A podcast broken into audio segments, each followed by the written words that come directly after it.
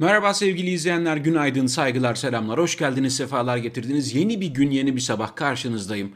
Birazcık gecikme oldu ama bunda tamamen bilgisayarın yani Microsoft'un suçu var. Peki Microsoft kimin?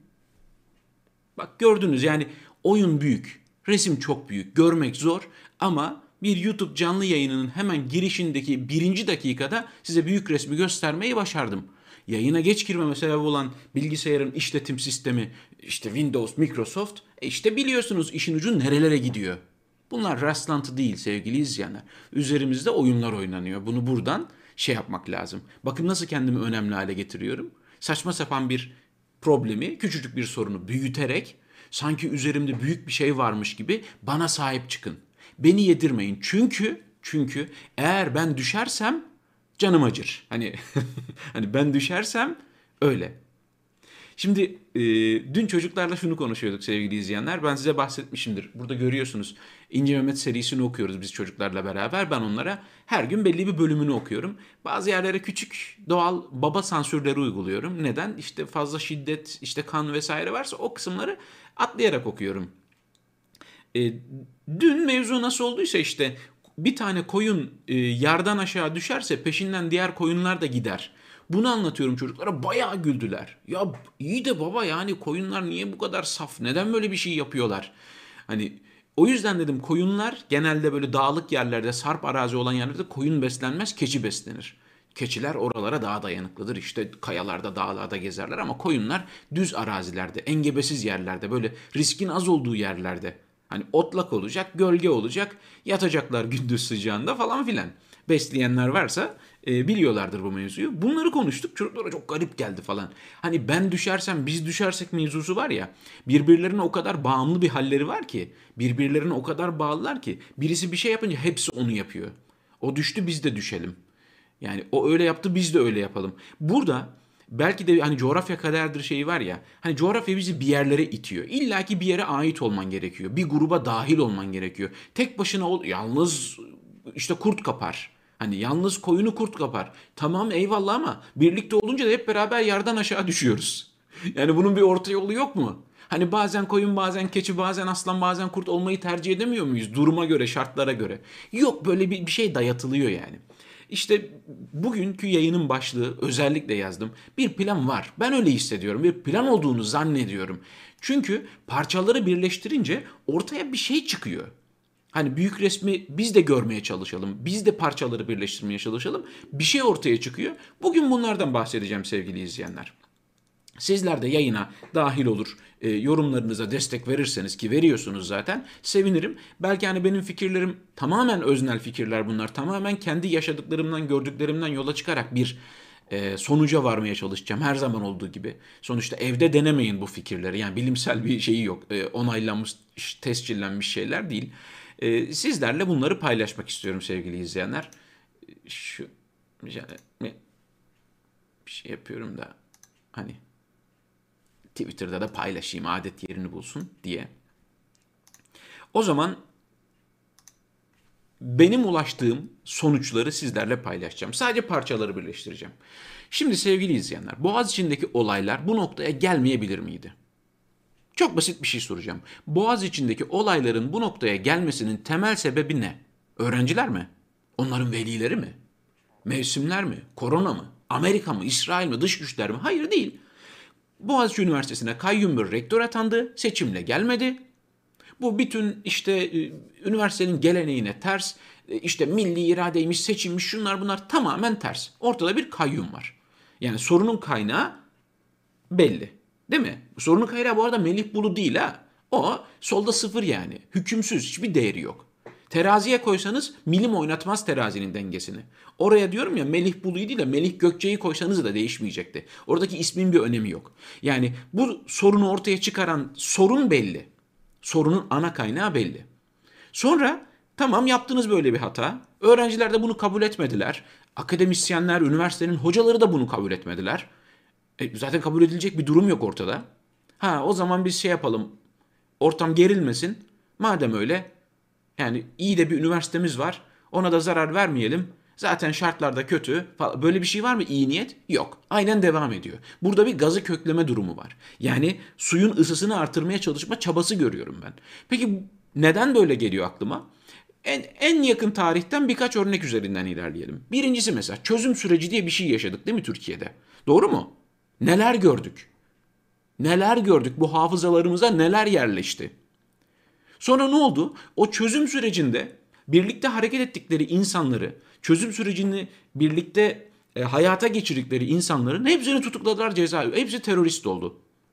Onlar işte gittiler bilmem nereye, Kandil'e gittiler, oraya gittiler, buraya gittiler ama tamamen hükümetin isteği, onayı yönlendirmesiyle gittiler. Ya bir gidin görüşün, bir orta yolu bulalım, çözüm süreci falan kan akmasın, analar ağlamasın hatırlayın.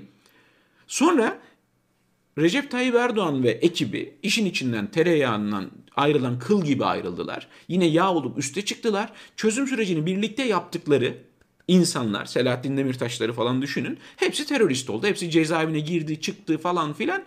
Hiçbirine huzur vermediler. Doğru mu? Şu an çözüm süreci bir şey var mı? Yok. Ha sonrasında işte APO'dan mektup almalar, şunlar bunlar yani. Bir omurgadan bir tutarlılıktan bahsetmiyoruz.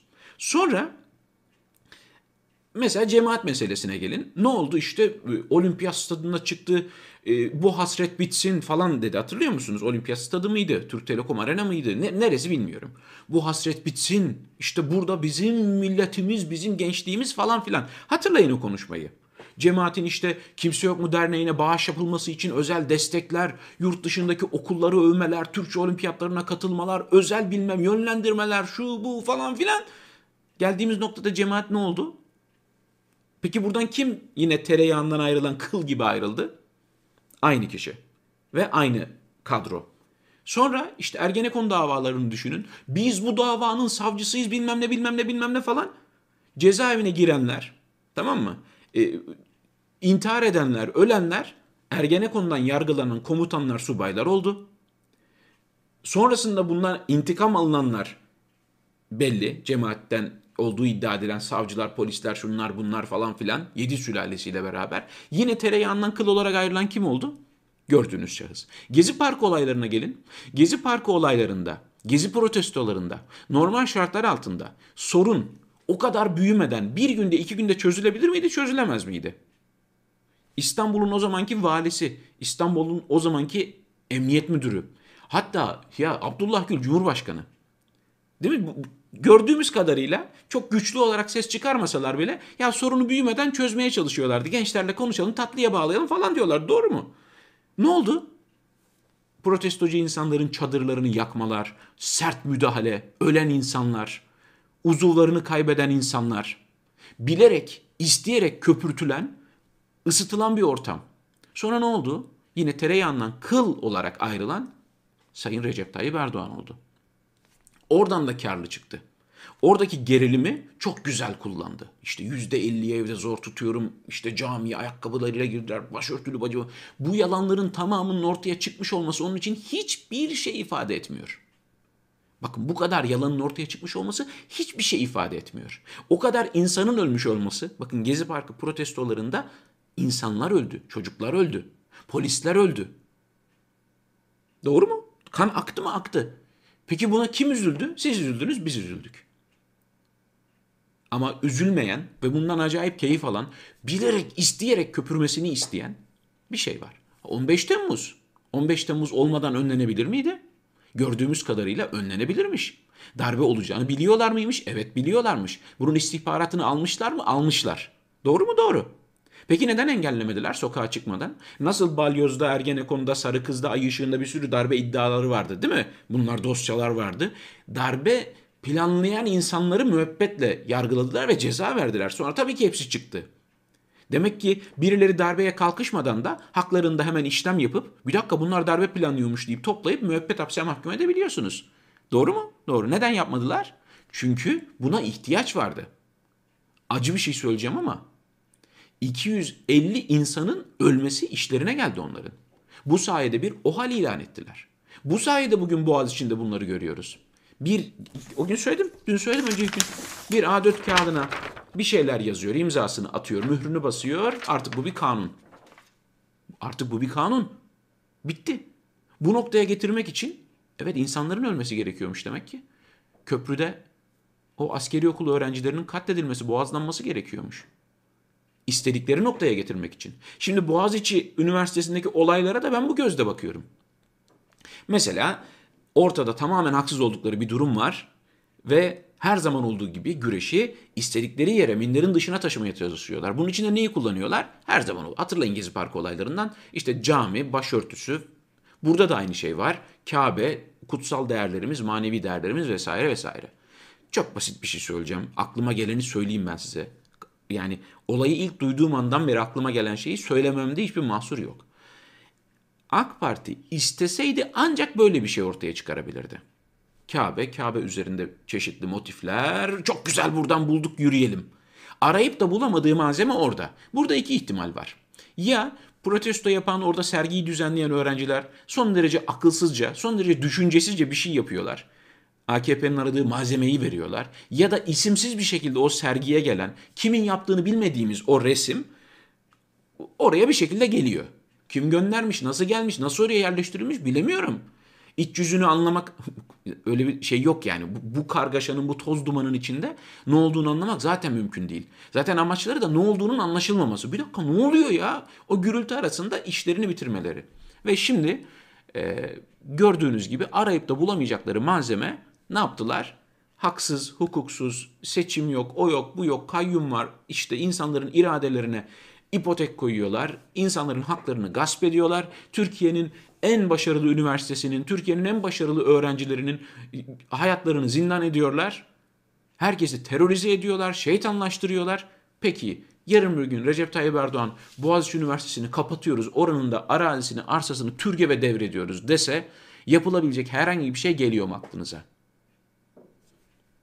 Yani var mı? Bunu durdurabilecek bir mekanizma var mı Türkiye'de? Yok. Yok.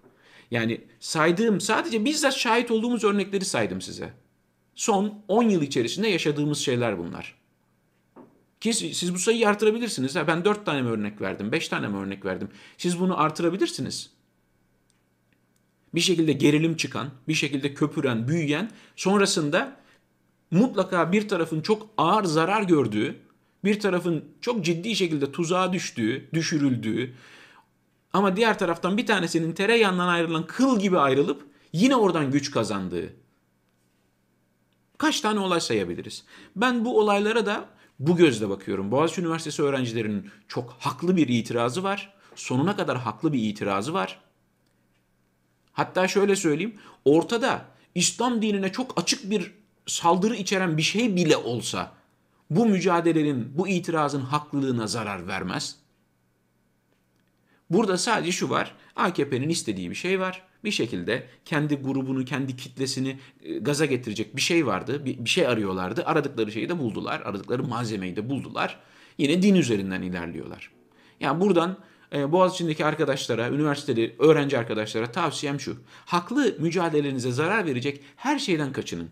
Karşınızda herhangi bir ahlaki değeri, herhangi bir ahlaki seviyesi, vicdani seviyesi olmayan bir güruh var. Sizin haklı mücadelenizi haksız gibi göstermek için, sizi şeytanlaştırmak için yapmayacakları şey yok. Ne olur yoğurdu üfleyerek yiyin. Ne olur dikkat edin. Tek tavsiyem bu. Yoksa hani Türkiye'de olsaydım, imkanım olsaydı ben de size destek verirdim. Buradan bu kadar destek verebiliyorum. Tek temennim, tek temennim akıllarındaki o plan neyse onu daha da uygulanabilir hale getirmek için olayları tam anlamıyla bir Allah'ın lütfuna dönüştürebilmek için inşallah yine kan akıtmazlar. Tek korkum, endişem bu. Dünden beri bunu düşünüyorum. Evet, bütün gündemimiz bu. Dünyada da haber oluyor bu olaylar.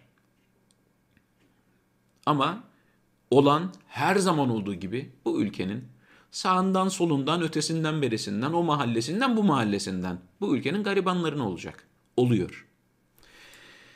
Nasıl bir plan var? Yani insan ister istemez tabii bir sürü şey düşünüyor. Bakın o planlardan birisini sizle şu tweetle paylaşayım sevgili izleyenler. Bir kadıncağız isyan ediyor. Gitti bu ülkenin çocukları bu ülkeden diyor. Bu çocuklar bu ülkeden gittiler diyor. Bunlar da gidecek diyor. İlk 300'e giren çocuklar bunlar. Yazık diyor. Bir ülke savaşa girebilir. Bir ülke tamamen enkaz altında kalabilir. Bir ülkenin ekonomik varlığı, fabrikaları, her şeyi yıkılabilir. Ama o ülkede yeterince zeki ve çalışkan insan varsa o ülke yeniden ayağa kalkar. O enkazı kaldırabilecek beyinlere ihtiyaç var. Ama peki onları da bitiriyorsanız amacınız ne? Almanya üzerinden bir örnek vereyim size. En meşhur örnek o çünkü. Birinci Dünya Savaşı'nı kaybeden bir Almanya var. Sonra güçleniyor bir de İkinci Dünya Savaşı çıkarıyor Hitler. Onu da kaybediyorlar. Ülke tamamen enkaza dönüyor. Yıkılıyor, bitiyor ülkede bir şey kalmıyor. Bakın Almanya'da çok ilginç şeyler var. Görsem belki görüntüsü çeker sizinle paylaşırım. Duvarları yamuk, pencere ölçüleri yamuk bir sürü ev var biliyor musunuz? Duvarı kötü örülmüş, ölçüsü tutturulamamış bir sürü ev var. Sebebi ne? İkinci Dünya Savaşı'ndan sonra o evleri tamir edecek erkek usta bulunamadığı için birçoğunu kadınlar tamir ediyor. Kadınlar birbirleriyle yardımlaşarak evleri tamir ediyorlar vesaire vesaire.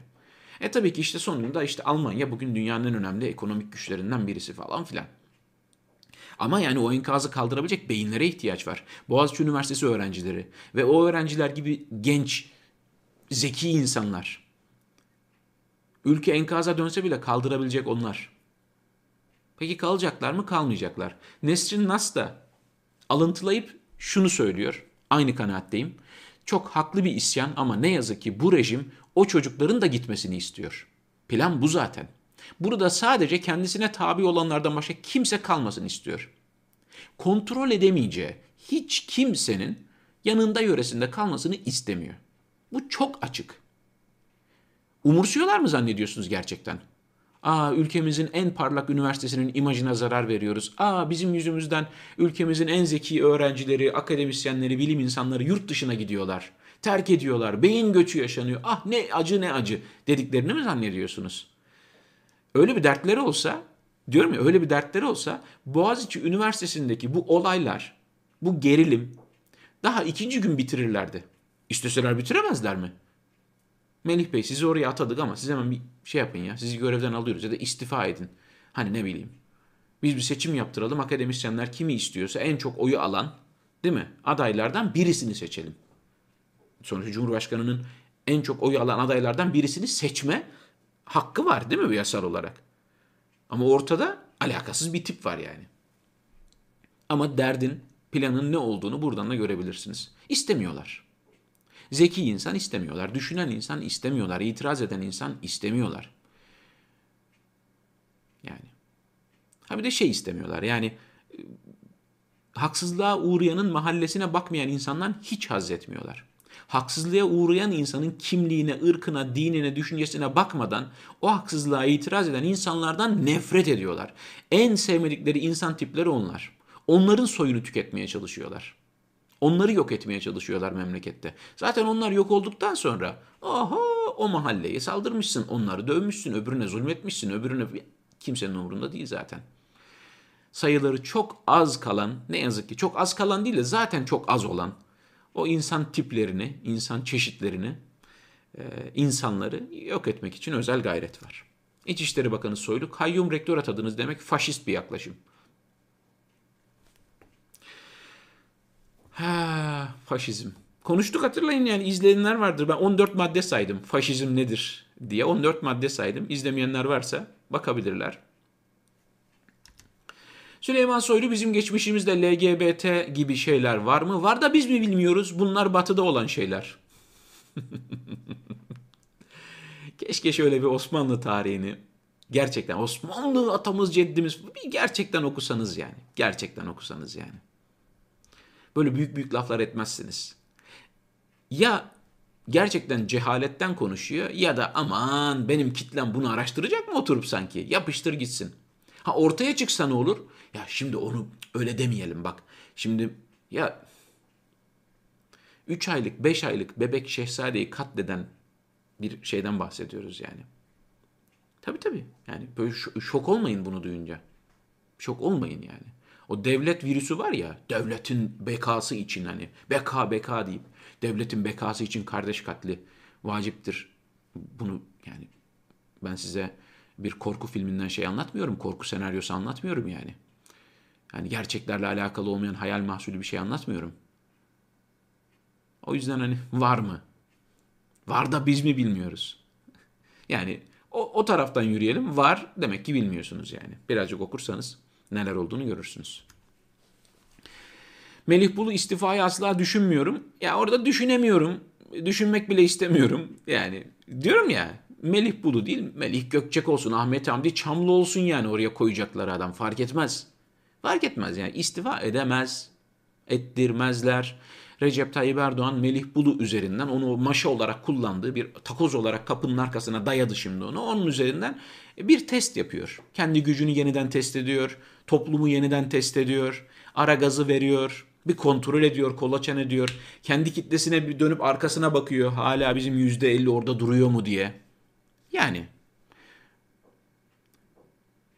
Öyle. Yedirmeyin beni, bana sahip çıkın. Ben düşersem yani öyle olur böyle olur. Yani Melih Bulu sadece kapının ardına dayanmış takoz yani. Sadece bu. Onu çekerler bir tane taş koyarlar. Onu çekerler bir tane içi beton dolu bir teneke koyarlar falan. Ama illaki o kapının o şekilde durmasını istiyorlarsa kullanacaklar. İstifa etmeyi düşünmüyormuş. Edemez zaten. Cumhurbaşkanı Erdoğan'ın yeni anayasa çıkışına destek veren MHP Genel Başkanı Devlet Bahçeli, Cumhurbaşkanlığı hükümet sisteminin kökleşmesi için gerekli olduğunu söylemiş. Zıkımın kökleşmesi için ne gerekiyor peki? Cumhurbaş Cumhurbaşkanlığı hükümet sistemi dediğiniz şey aha bu. Aha bu yani. Bu kardeşinize bu yetkiyi verin yemin ediyorum var ya o faizle, dolarla bilmem neyle. Ne oldu? PTT'den yağ satıyorsunuz ya. Ucuz patlıcan satmak için milleti kuyruğa diziyorsunuz. Cumhurbaşkanlığı hükümet sisteminin kökleşmesi, zıkkımın kökleşmesi alın. Yesin hükümet sistemi başınızı yesin. PTT'den yağ satıyorsunuz arkadaşım. Yağ satıyorsunuz. Siz neden bahsediyorsunuz ya? Neden bahsediyorsunuz? Belediyelerin ucuza ekmek satmasını engellemeye çalışıyorsunuz ya. Siz neden bahsediyorsunuz? Yeni anayasaymış. Almanya Savunma Bakanı Türk mevkidaşı Hulusi Akar'la görüşmesi sonrası Doğu Akdeniz'de tüm tarafların diyalog fırsatını kullanmaları çağrısı yaptı. Görüşmede zor konularında gündeme geldiğini belirten bakan ziyareti iyi bir sinyal olarak nitelendirdi. Hı hı, iyi bir sinyal. Yok karşınızda Milli Savunma Bakanı diye muhatap olduğunuz adam 15 Temmuz'un birinci faili ya. Bilmiyor mu bunu Alman istihbarat, Alman Dışişleri Bakanları, Alman Savunma Bakanlığı bilmiyor mu? Biliyor. Biliyor yani. Karşınızdaki adam Türk Silahlı Kuvvetleri'nin binlerce subayını, as subayını, askerini tuzağa düşürmüş, fişlemiş, binlercesinin çok ağır işkenceler görmesine sebep olmuş birinci zanlı, birinci fail. İyi bir sinyal olarak nitelendiriyorlarmış. Geçen verdiğim örneği yine vereyim yani. Bir evde bir herif var. Karısını çocuklarını dövüyor. Sürekli dövüyor. Bu arada da konu komşuya da zarar veriyor. Milletin bahçesine tükürüyor. Milletin çöp kutularını tekmeliyor. Gürültü yapıyor falan. Sonra bunlar iyi bir sinyal olarak ne görüyorlar biliyor musunuz? Artık bizim bahçeye tükürmeden geçiyor. Tamam. Ama evde çocuklar dayak yemeye devam ediyor. Evde kadın dayak yemeye devam ediyor. Umurlarında bile değil. İyi bir sinyal olarak görmüşler. Neden? Artık onların çöp kutularına tekme atmayacakmış. Bu kadar. Bu. Yazık ya çok yazık. Kimsenin umurunda değil sevgili izleyenler. Söylediğim sık sık tekrarladığım şeyi yine kullanayım. Türkiye eğer bu badireyi atlatacaksa milleti içinde bulunduğu bu durumdan yine milletin kendisinin birlikte dayanışarak, birlikte omuz omuza vererek göstereceği azim ve kararı olacaktır kurtaracak olan şey. Yoksa Evet iyi sinyal. Bakın buyurun size iyi sinyal paylaşayım sevgili izleyenler bir aydan fazladır kaçırılmış olan Hüseyin Galip Küçüköz Yiğit, eski bir hukukçu, eski bir bürokrat, bir aydan fazla bir zamandır ortadan kayboldu ve savcılık takipsizlik veriyor. Aramıyorlar bile. Aramıyorlar bile. Arıyormuş gibi bile yapmıyorlar. Adet yerini bulsun diye bir şey bile yok. Bir dosya bile açmıyorlar. Bu kadar. Takipsizlik veriyorlar. Kayıp ya kayıp. Ne yapması lazım? Hüseyin Galip Küçük Özyiğit diye birisi var. Tanımıyoruz etmiyoruz. İsmini yeni duyduk. Ama bu insanın gariban bir kızı var. Üniversite öğrencisi bir kızcağız var. Ve babasını arıyor. Ne yapabilir? Bu kız ne yapabilir? Gidip mafyaya falan mı başvuracak ya? Babam kaçırıldı deyip mafyadan yardım mı isteyecek? E çünkü devlet bir şey yapmıyor. Çünkü savcılık bir şey yapmıyor, polis bir şey yapmıyor. Ne yapabilir? İnsanlar nasıl bir çare bulacaklar? Nasıl bir çözüm bulacaklar? Ama umurlarında bile değil. Hani Nesrin Nas'ın o şeyi var ya zaten istedikleri bu. Zaten istedikleri böyle bir ortamdı. Cumhurbaşkanlığı hükümet sistemi dedikleri şey bundan ibaret işte. İnsanlar kaçırılsın, bulunamasınlar. İnsanlar tutuklansınlar, bulunamasınlar, serbest bırakılmasınlar. İnsanlar işkence görsünler, insanlara işkence yapılsın. Aleni bir şekilde göstere göstere işkence yapılsın ama kimse hesap soramasın. Çünkü Avrupa bir şey derse elimizde 4 milyon Suriyeli var salarız lan üstünüze mesela. Tehdit ederiz, şantaj yaparız. Yapıyorlar da. Ve istediklerini alıyorlar her seferinde. Bu arada Rusya Devlet Başkanı Putin'den ilginç bir açıklama gelmiş. Yani bir yerlerde bir şeyler oluyor ama ne olduğunu tam da anlayamıyorum ben. Rusya Devlet Başkanı Vladimir Putin 15 Temmuz'la alakalı bir değerlendirme yapmış kendisine sorulan soruda. Ee, Amerikan istihbaratının e, bundan haberi olmaması mümkün değil. E, Putin diyor ki eğer diyor Gülen diyor gerçekten bu darbe içinde yer aldıysa ki bu konuda benim bir fikrim yok. Burası çok acayip bir şey yani. Bu konuda benim bir fikrim yok demek. E, işte, işte Erdoğan'ın ve AKP rejiminin neyi derler e, oluşturdukları o ambiyansa, o atmosfere bir şey batırıyor. Balona bir şey batırıyor ya, iğne batırıyor. Ne demek haberim yok, fikrim yok. Yani şimdi Putin bu cümleyi kuruyor. Amerikan istihbaratının haberi olmaması mümkün değil diyor ya. Peki Rus istihbaratının haberinin olmaması mümkün mü böyle bir şeyden o zaman?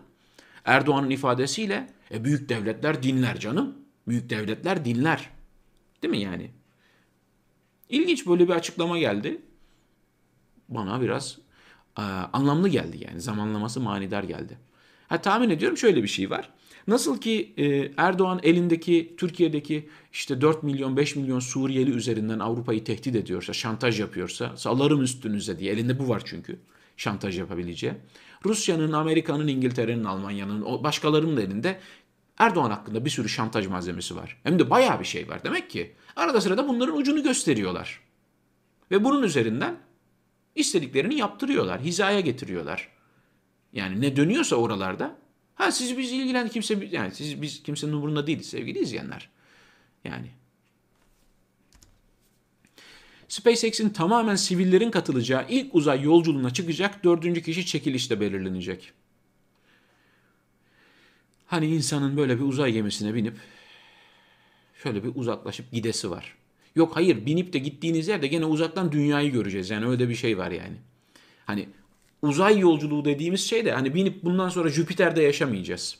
Hani başımızı alıp gidelim başka bir galaksi bulalım kendimize. Sıfırdan başlayalım. Orada savaşlar yapalım. Biraz da oranın anasını ağlatalım. Hani böyle bir şansımız yok.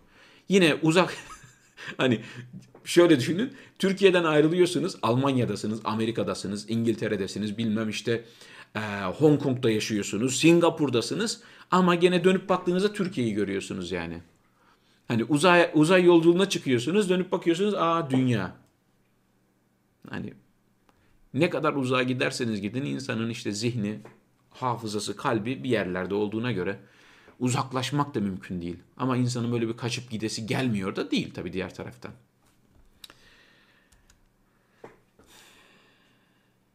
Öyle sevgili izleyenler.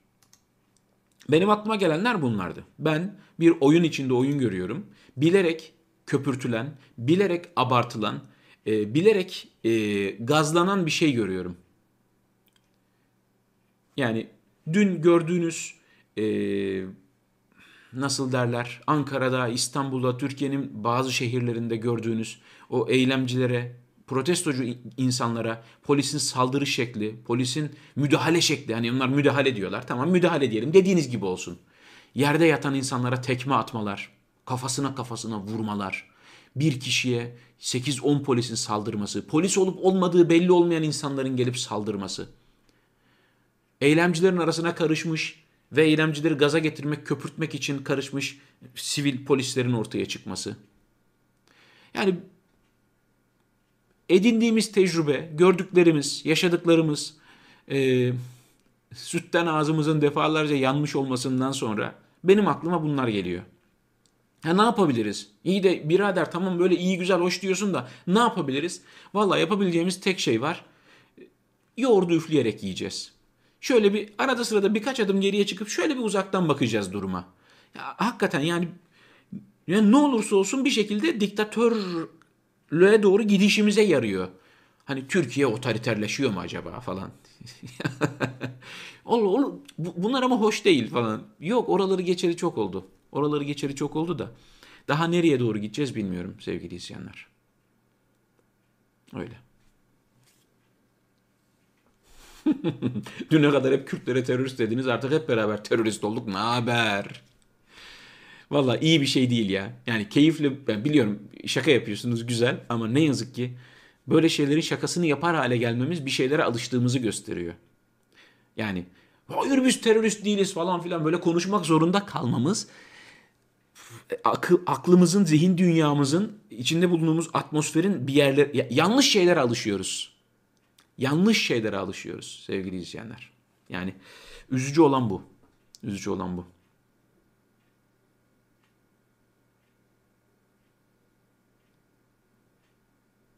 Evet Fehmi Bey diyor ki işin kötüsü de ne biliyor musunuz? Evet. Çok doğru bir şeyde bulunuyor. Türkiye'nin en çalışkan insanları, en çok bilimsel araştırma yapan insanları Türkiye'den gitmek için yollar arıyorlar. Sırf benim muhatap olduğum, bana gelen sorular, cevap verdiğim insan sayısı geçtiğimiz bir buçuk iki yıl içerisinde yüzü geçmiştir sevgili izleyenler. Nasıl çıkabiliriz? Almanya'dan nasıl denklik alırız? Ve bunu soran insanlar e, belki bakın samimi söylüyorum belki benim eğitim seviyem üniversite sınavında aldığım puan onların yanına bile yaklaşamaz öyle insanlar. Yani böyle böyle acı bir durum var ve tamamen dertlerinin de bu olduğunu düşünüyorum. Azaltmak, tüketmek, bitirmek. Hani çare gerçekten Türkiye'den ayrılmak mı? Hani bazen diyorum ki herhalde yapacak bir şey yok yani. Hani yapacak bir şey yok diyorum ama diğer taraftan da ülke bizim